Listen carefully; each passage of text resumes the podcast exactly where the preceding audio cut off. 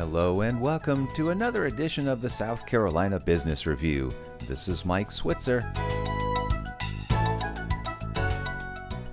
The U.S. Small Business Administration facilitates a lot of small business loans all across the country each year. A small upstate bank, though, actually broke into the top 25 list of SBA lenders last year with more than $177 million in SBA loans. That's out of more than 1,500 banks nationwide. Beth Hallock is president of SBA lending at United Community Bank. She joins us by phone now from her office in Greenville, South Carolina. Beth, welcome to the program. Well, thanks. Great to be here. Congratulations on breaking into the top 25. We were very, very excited. That's an area that we have been striving for, so it was a great accomplishment. Now, tell us more about your bank. Okay. United Community Bank has been active, and, and I'll address really as relates to small business in SBA for probably eight years now, with a major focus, of course, where we what I call where we live, right? So, um, a huge focus for that is South Carolina, with a huge focus on the small business owner and expanding small businesses, not only in South Carolina, but we do some lending, you know, across the nation. SBA's program is just excellent for, you know, the small business owner to get them started, expand. You know, it's it's a program I've been involved with a long time. Well, share with us what you attribute this success to and this growth of SBA loans in the upstate a big part of it is I think it's South Carolina overall, right? I see South Carolina as um, a growing state. My understanding is over 99% of the businesses are deemed to be small businesses. So when you have that base to work with, then you're going to have a huge population that you can serve. Now that may be, you know, the plumbing company to the air conditioning to the franchise business to the dentist or oral surgeon.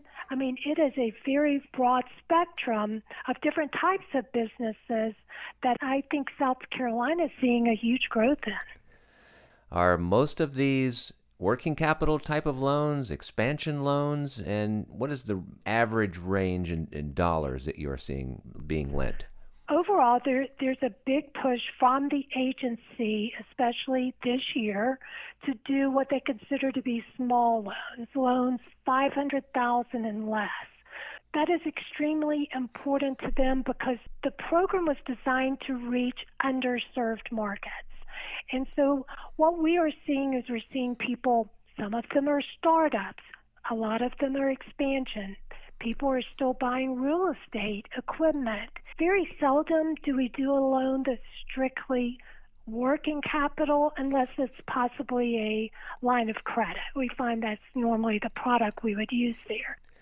Would you say that a lot of these small businesses sprang out of the pandemic? We have heard that a lot of people decided to just go out on their own and, and leave the company life behind. I think you're right. I think a lot of it did come out of the pandemic.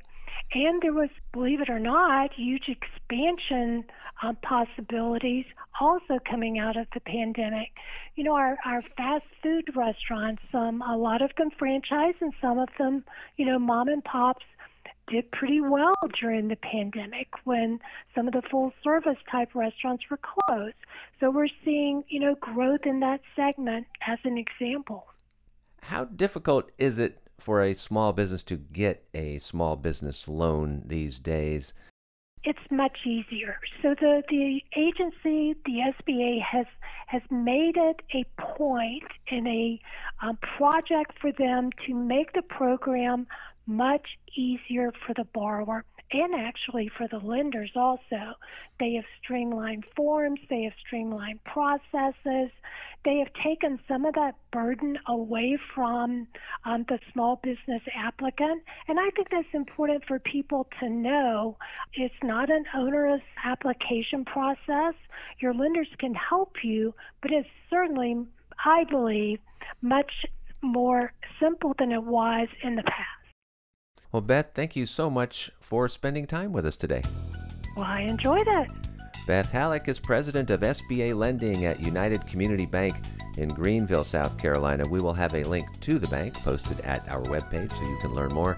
SouthCarolinaPublicRadio.org, where you can hear this show again and you can hear it again anywhere you find podcasts. With the South Carolina Business Review, this is Mike Switzer.